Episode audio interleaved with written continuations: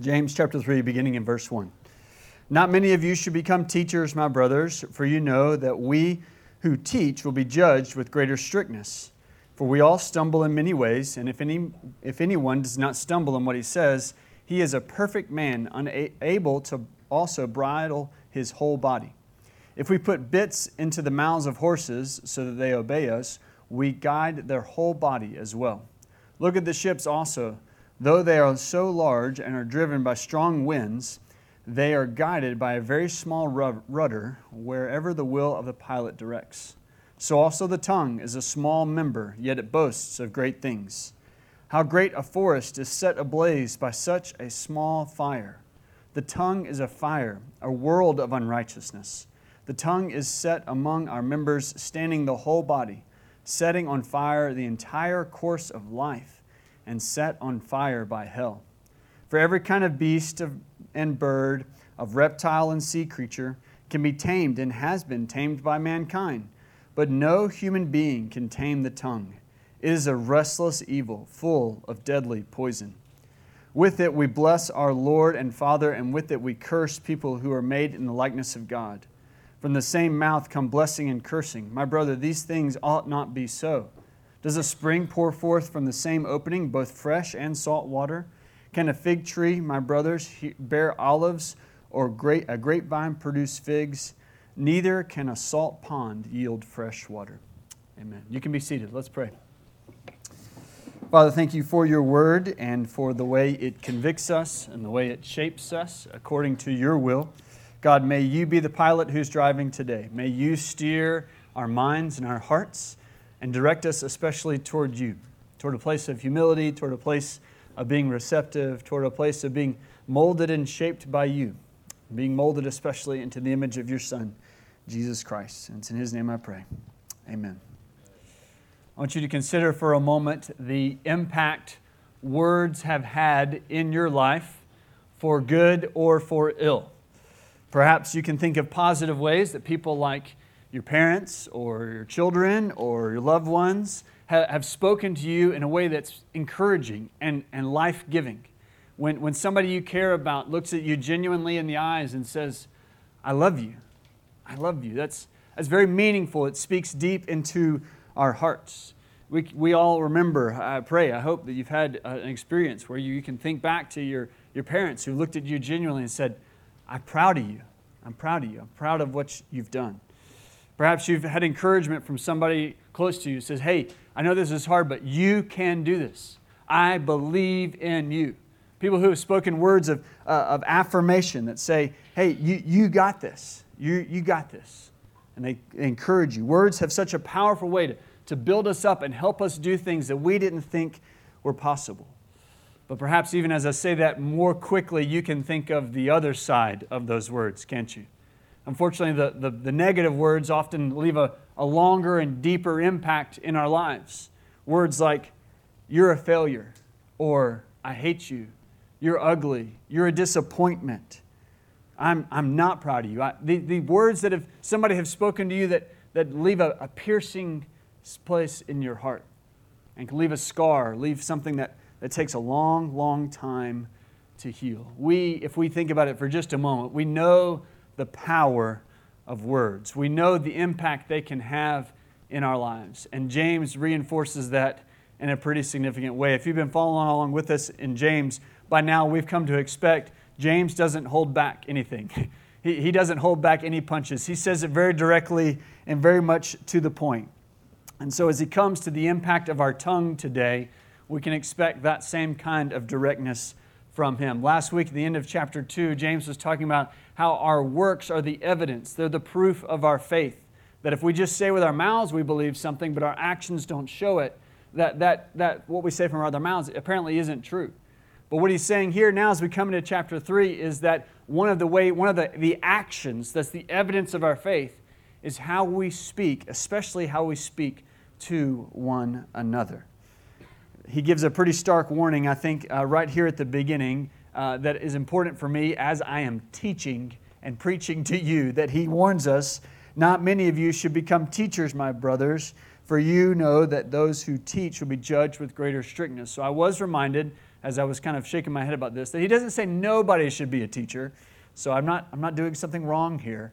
But he does say that we should be careful. We should be slow to take on that position. Matthew chapter 12, 36, verse 36, Jesus said, I tell you, on the day of judgment, people will give account for every careless word they speak. So James is emphasizing here the same thing he learned from, from Jesus that if we're going to be judged for all our words, then be careful of putting yourself in a place where you speak a lot of words. That's why I try my best to write down everything I plan to say so that I'm not speaking careless words, you know? We got to be careful about how many words or what we say with our words. So be careful of being a teacher. But these words here about our words don't just apply to teachers, they apply to all of us. So I think in the rest of this section, we'll see three different warnings he gives us about our words. And each of those warnings has an application, but then I think at the end of it, we'll see one clear application for all of us at the end. So, three warnings and one application. So, the first warning is this warning our tongues are powerful. Our tongues are powerful. Down in verse 5, he says, The tongue is a small member, yet it boasts of great things. It is small and yet boasts of great things. And here the word great is not necessarily a synonym for good, he just means large, big things. Your, your, your tongue is very small, and yet it does very big things. It is a small muscle in your mouth, weighing only a few ounces, measuring maybe an inch and a half, two inches by a few more inches long. It is proportionally to the, to the rest of your body, it is a tiny fraction of your physical being. And yet it way outpunches its weight in what it does and what it accomplishes. This passage, uh, James is really good about using all kinds of illustrations all the way through, but this uh, section of verses, especially, is filled with all kinds of images. And he uses two very powerful ones here, two very powerful metaphors as we think about the power of our tongue. And I've got new friends here visiting us today who are horse people. And so I told them beforehand, hey, we're going to talk about horses. I don't know what I'm talking about with horses. But James uses this in a very powerful way, talking about horses. Verse 3 says, If we put bits into the mouths of horses so that they obey us, we guide their whole bodies as well. So I don't know horses, but I've been around them just enough to know that these are majestic creatures. If you've been up close and personal with a horse, you know they're just so powerful, beautiful animals.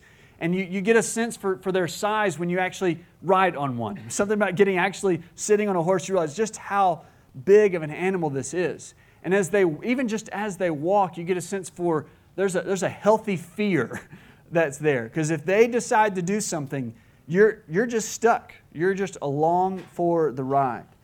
And so I, I, I went with one time, uh, was watching somebody give instructions about how to ride a horse. And this, this man was on a very well trained horse. And with just very small movements of his hands and his hips and his feet, he was, he was leading this, this enormous and beautiful horse to walk forward and backwards, spin this way and that. It obeyed everything he did. And that was lots of training, lots of effort, I'm sure, went into that but he was guiding him with reins and just a little bitty bit in his mouth. This beautiful, thousands of pound animal guided by a very small piece. The same thing he says is, is true of ships. Verse 4 Look at the ship also. Though they are so large and are driven by strong winds, they are guided by a very small rudder wherever the will of the pilot directs. I don't know how big the ships were back in ancient times, but we have at least one account of a shipwreck in Acts where everybody survived, and, and uh, as Paul was on that ship, and he records all 276 people survived. So it's got to be a big enough ship for 276 people. That's a pretty big boat. And of course, today our biggest ships are like small cities, the thousands of people.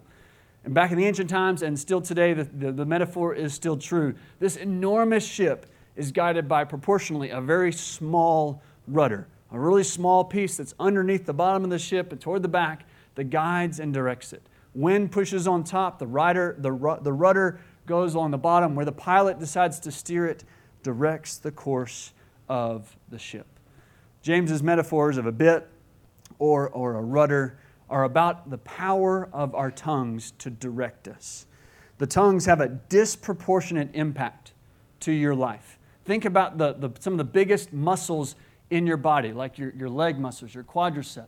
Compare the size of your quads to, the, to your tongue. I mean, surely your leg muscle is dozens of times bigger than the muscle in your mouth. And yet, I would argue your, your tongue has uh, an impact hundreds, if not thousands, of times more on your life than what your quadriceps can do, right? Our, our tongues have a tremendous impact in our lives. And notice what he says about the way that the bit and the rudder represents our tongue, the, the rider and the, of, of the horse and the pilot of the ship represents the way you use your tongue, how you use it. So, what does the, the horse represent and the ship represent? It represents your life, it represents the course of your life. Your direction is directly related to what you do with your tongue. How do you use your words? What is the impact of your words in your life? When you think about the most important relationships around you, your family, your loved ones, your kids, your parents, when you think about the way you, you have your job, whatever your job is, there's probably some kind of communication involved. Depending on what you do, it could be a different level. I, I, my job's pretty dependent upon communication. But your job, I'm sure communication is involved. So many things that we do are, are centered around what we do with our mouths. They're powerful, small, but powerful. It's easy to see the, the impact of words when it's on a big scale, like a national scale. So take any president of the United States, probably any, any global leader, but we'll take our country, or, or any major politician or major celebrity.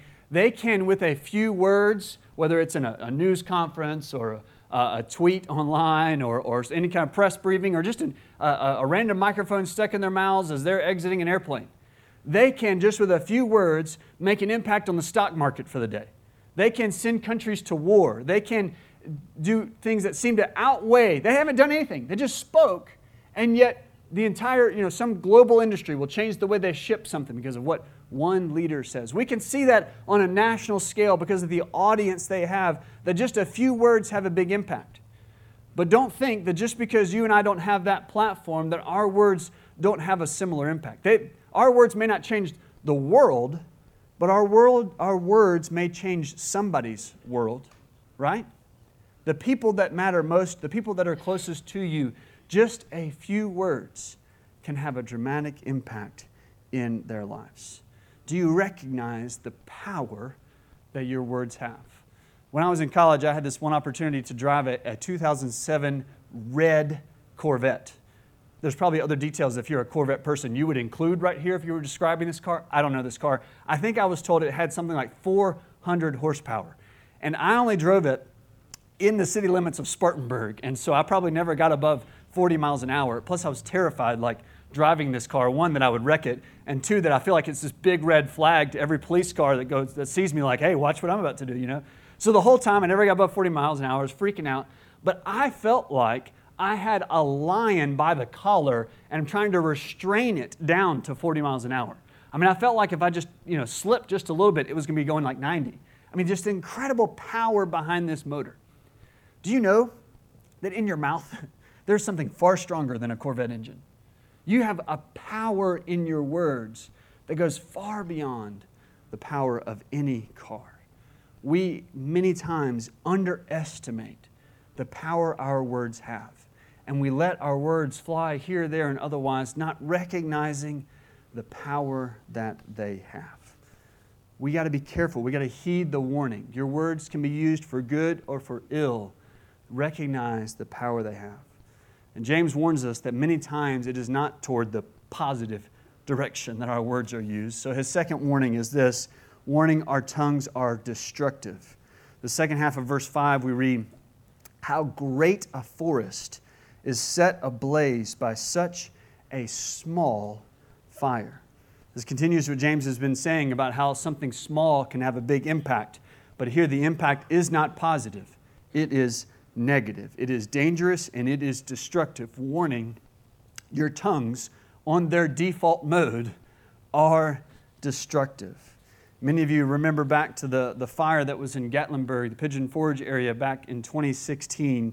Uh, I looked it up because I remembered how, how devastating it was. 14 people were killed, 191 people were injured, uh, 1, or 17,000 acres were burned, 2,500 100 homes were destroyed, and the estimated damage was around $2 billion. Do y'all remember that fire that happened?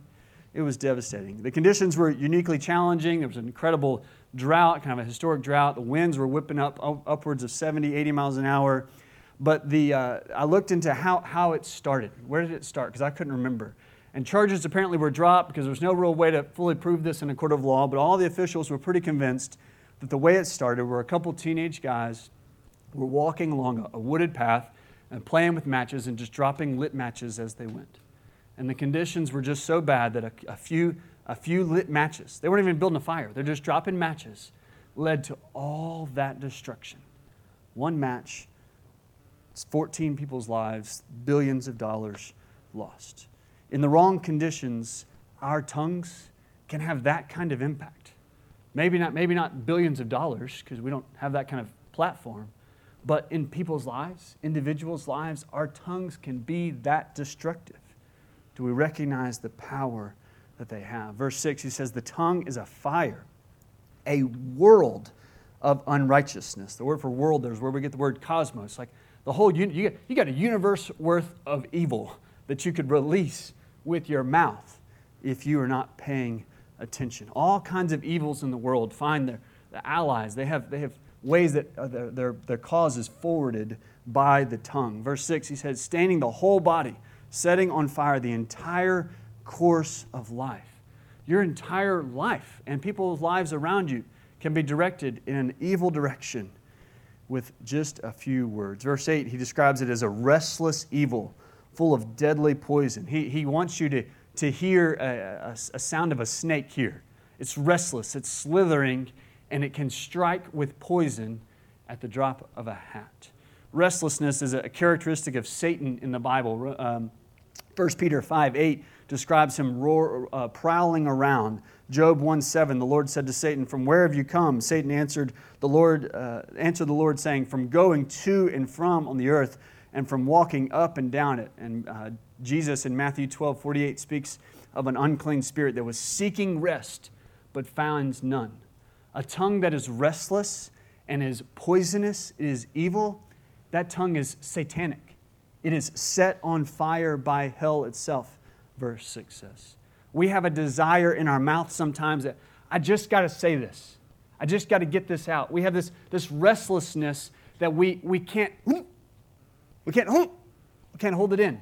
We got to get it out. We got to say the thing we're thinking, not realizing that it is like a, a, cobra that strikes, letting poison out wherever it may hit.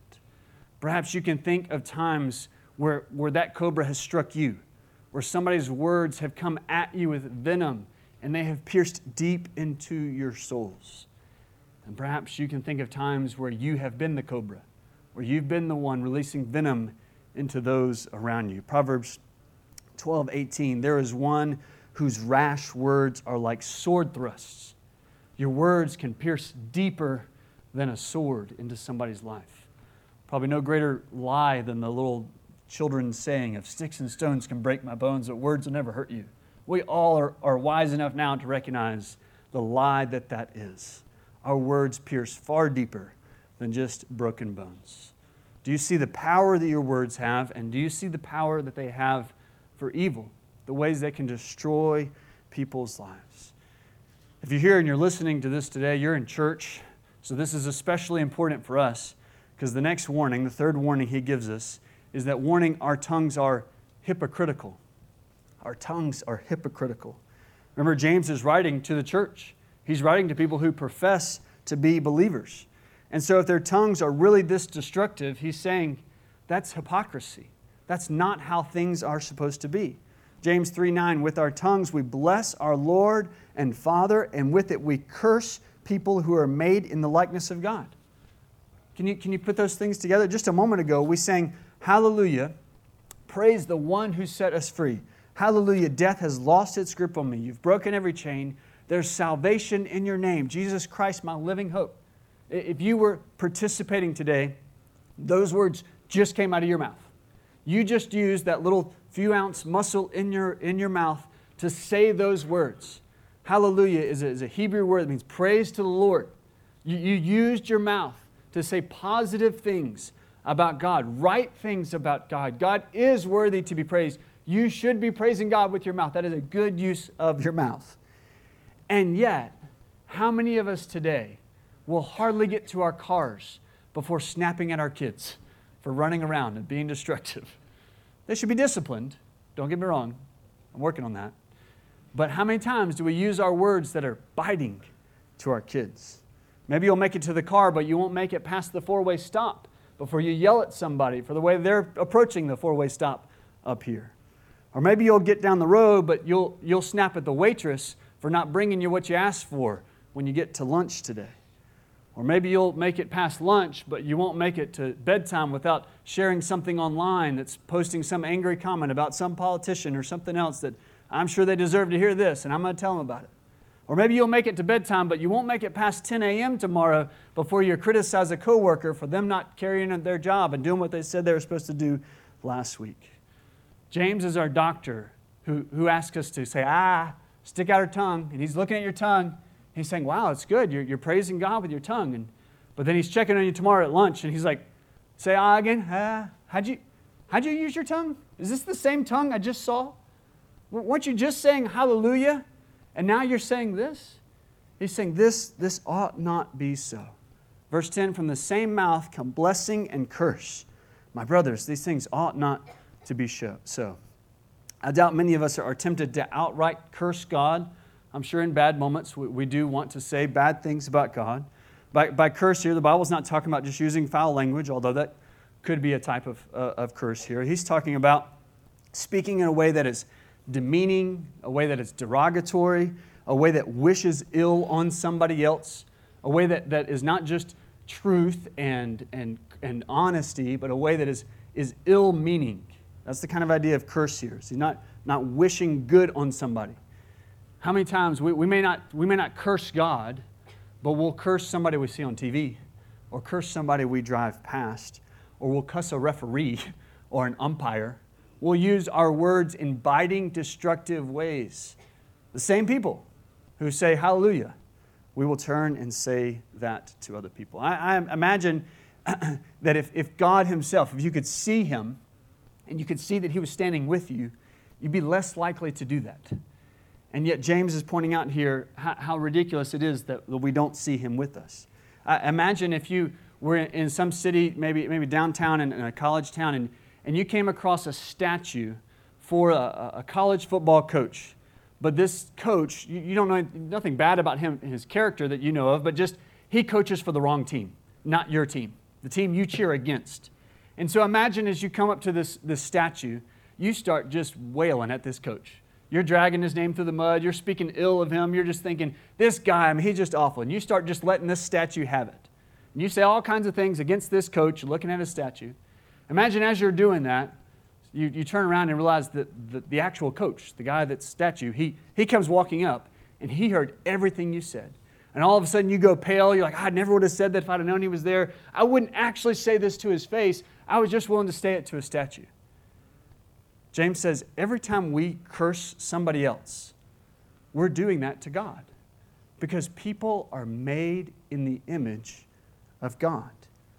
He says, that from the same mouth come blessing and curse. And every time, verse, uh, verse 9, when we, with it we bless the Lord and Father, and with it we curse people who are made in the likeness, in the image of God. Here's James, you know, almost to the end of our Bibles, quoting the very first page of our Bibles, Genesis 1 26 and 27. People are created in God's image. It's like we're cursing a statue of God Himself every time we speak in a way that's demeaning and derogatory toward another person. God has 7.8 billion statues in the world, and they all look different. They're all made to image forth God in a unique way. And we curse them, we're cursing at God. He uses multiple images to, to, to make, how, make a point about how bad this is. He talks about in verse 11 Does a spring pour forth from the same opening both fresh and salt water? If there's a spring from the ground, it's either going to be good water to drink or it's not. It won't go back and forth. It's not going to be good one moment, bad another. Springs of water don't do that. They're, they're one type of water coming out. Or if it's ruined, it's ruined permanently. You can't go back and forth. Verse 12, a similar idea, uses the idea of a, of a fig tree.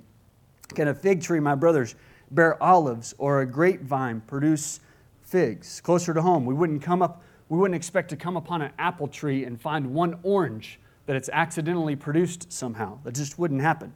You wouldn't go pick raspberries you know, at a farm this summer or this spring or something and, and accidentally stumble upon a peach that's grown um, in the middle of it.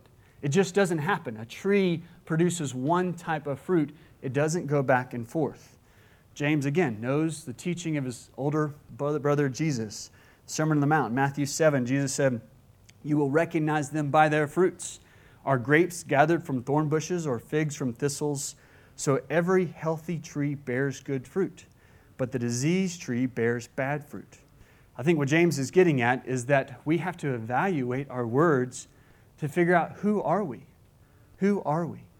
Are we honest enough about the words we use to say, this says something about my character?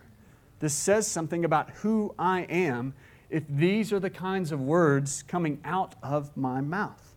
The Bible has a whole lot to say about words. I'm convinced you could fill years worth of sermons just studying how we use our words throughout the Bible. Ephesians 4:29 let no corrupting talk come out of your mouths, but only such as good for building up. Which way do your words go for people? Do they help them go up? Are they encouraging? Are they, are they building people up? Even if it's corrective, it can be uplifting. Or is it tearing them down? Verse 31 Let all bitterness and wrath and anger and clamor and slander be put away from you, along with all malice. Do, do your words tear? Are they ripping at people? Philippians 2:14 Do all things without grumbling or disputing. Think of complaining. How many of us fill our whole lives with just complaining about from one thing to the other? And you know certain people that have certain reputations, so they're always complaining about something. Are we using our words to be complaining or disputing? Are we argumentative? Every time somebody says something, oh no, I don't think that, I think this. You just got to argue for the sake of arguing. I know I get in that mood sometimes. If I just argue about stuff, my wife's like, if I just said this was purple, you just said it was green. Like you're just going to argue. Are we just argumentative? Romans 1 29 and 30 uh, speaks of people who are filled with all means of all manner of unrighteousness. And these are some of the people that make that list. People who are gossips, so talking bad about people behind their backs, slanderers, tearing people down, people who are haughty or boastful, using your words to kind of build your own self up and build your own case. So, over and over again, the Bible condemns ways that we use our words that are unholy, unrighteous. Colossians 4 6 gives us in the positive direction let your speech always be gracious, seasoned with salt, so that you may know how you ought to answer each person. Man, can you, can you say that about your words? That they're always gracious? That's a pretty high standard. Do you always answer, even a harsh word, with a gracious word? to, to be honest, as we look at the Bible's, the way it calls us to use our words, we can affirm what James said in, in James 3 2. We all stumble in many ways. We all stumble in many ways. It's wise for us to look at the, the kind of the average of our, of, our, of our words. Last year when we studied Proverbs, I remember talking about how if we could listen to our words as a soundtrack, if we could have our, our words played back to us, so that we could hear them, it'd probably be pretty discouraging. It'd be discouraging if, if all of our words were, were played back to us so that we could hear how we speak to our, par- our, our kids or to our parents or to our coworkers. If you could listen to all of them, how, how would you hear them? But I think James, when he's making this point about the fruit, he, he's pushing a little deeper than just kind of the average or the, the overall sound of the way we use our words.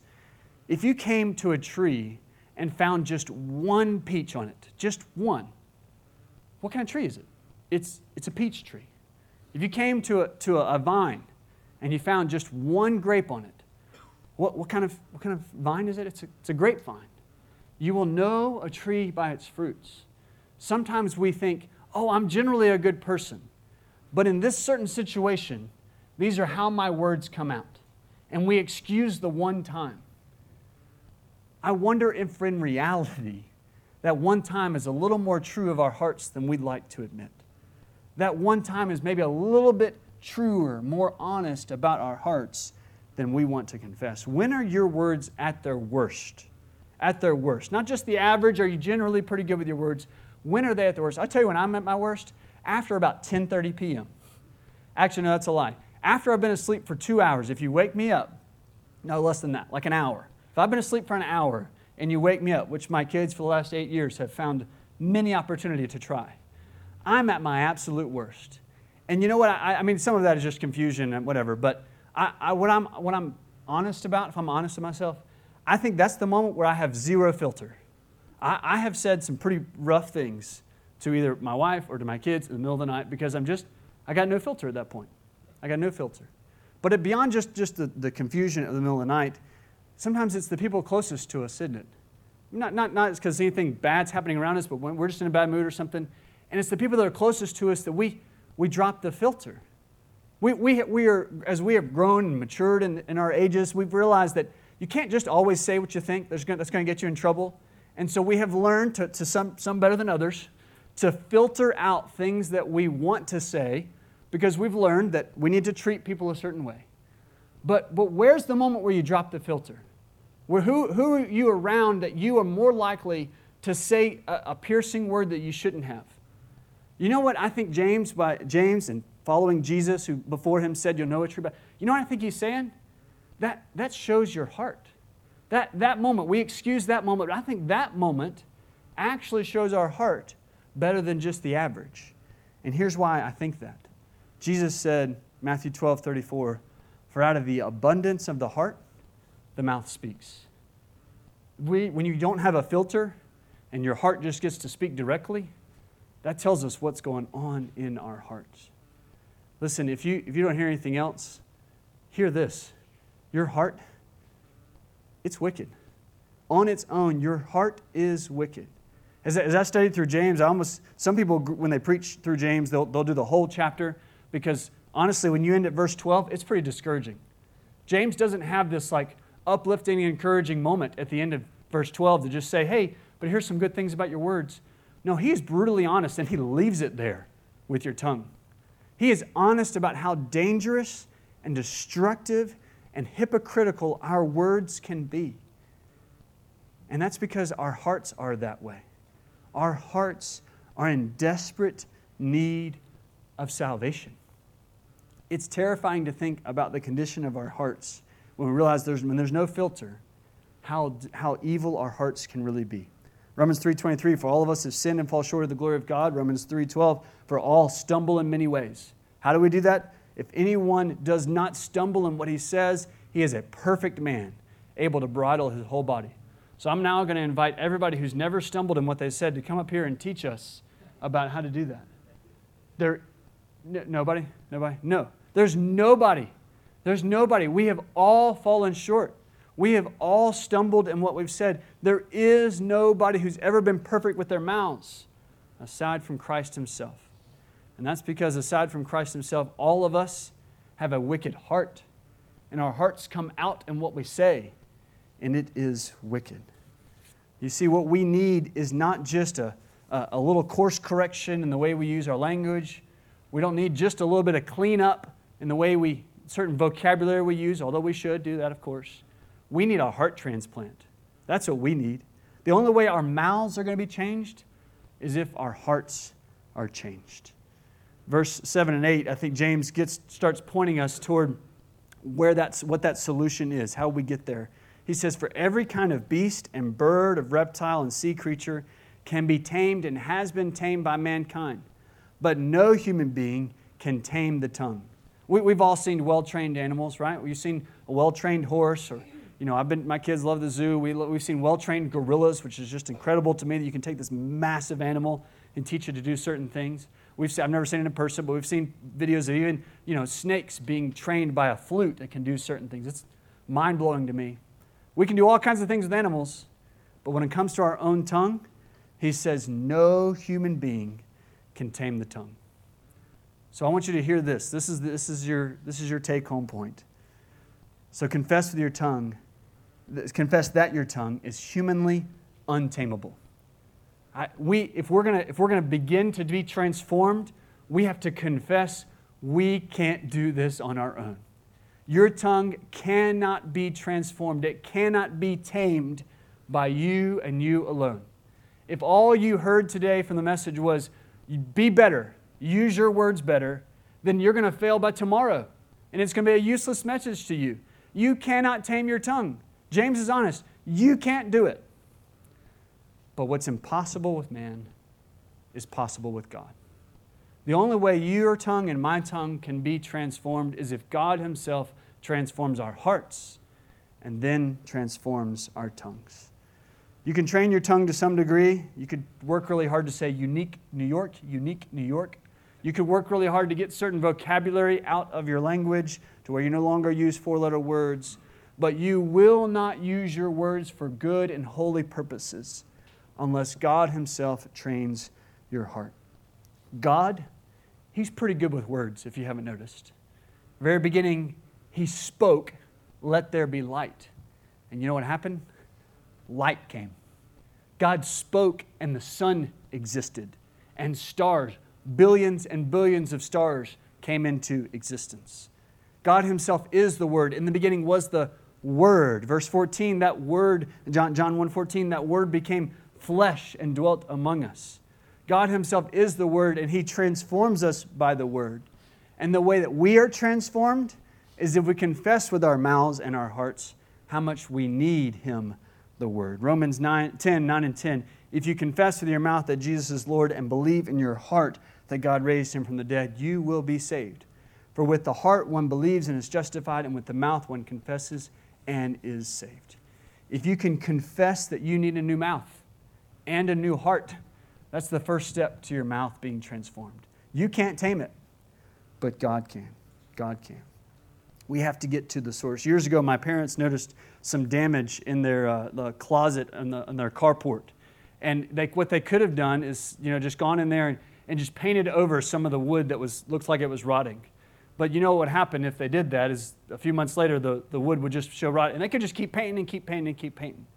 But you know what they did is they went in there and started taking things out and realized termites had gotten in behind, and everything in that closet was ruined. You know the only way to solve that? Paint, not paint. They had to take everything out of there, everything out of there, treat it, and rebuild it from the beginning, from the scratch. They tore it all the way back to the studs, even out some of the studs, tore it out, an incredible construction project. And they're very thankful for a termite bond, right? It, was, it had to go all the way back. You had to tear it out from the beginning. If you don't get to the source, a, a few coats of paint over the top are going to do nothing to touch it. You can, you can filter your words in front of certain people. You can come to church and sing hallelujah. You can do certain things around certain people. But if you never get to the source of your words, which is your heart, the evil's going to come out eventually. Eventually, your heart is going to show itself. So you got to get to the source. Out of the overflow of the heart, the mouth speaks. Verse 29 says, "No, uh, uh, uh let no." This is um, uh, let, let, no corrupting talk comes out of your mouth, but only such as good for building up as fits the occasion, that it may give grace to those who are here. I think it's Ephesians 4. Romans 10, 15. How beautiful are the feet of those who preach the good news. When God transforms your heart, when He begins to change your life, your words that have been used for evil can now be used for good. They can now be used for good. God can take what is evil and destructive and now further His kingdom, further His mission through the very same people who used to work against Him. Paul was one of those people who was leading people, persecuting people, and then God turned him around to where he was using his words for good. Your tongue is powerful, your tongue is destructive, your tongue is hypocritical. So I, I want to give you a, maybe a, a backwards challenge or backwards application today. If you recognize that your sinful, your mouth is sinful, and, and that you, you are, can at times be wicked and use your, your mouth for evil things, and if you have just kind of resigned yourself to that and think, I'm probably going to continue that. I know we're talking about it, and you, I hear you, Pastor, and I know it's in the Bible, but I'm just going to continue that. If you, if you resign yourself to that, I, I, have a, I have a favor. Don't sing our last song. Don't do it. I know it seems backwards, but if you are continuing in living a hypocritical life where you'll speak one way at church and another way wherever else you go, at, at least remove the hypocrisy at least stop saying, stop singing the songs so that, so that maybe your ears will hear how weird it is for when you say all the negative, evil things. Maybe God would use the silence of your mouth to where your ears would pay attention to what's really coming out in the bad moments. But if you, like me, recognize, wow, I don't like the evil things that come out of my mouth, and I want to pursue God, then, then come and sing this last song with all your heart. Sing it with all boldness, praying, God, I believe and help my unbelief. I need you to transform my heart so that my words would follow. I pray that you'll sing. I pray that you'll use your mouth for good because God can use you. God can use you for his kingdom. Be honest about the power, be honest about the destruction so that he can change your life and use your words for his purposes.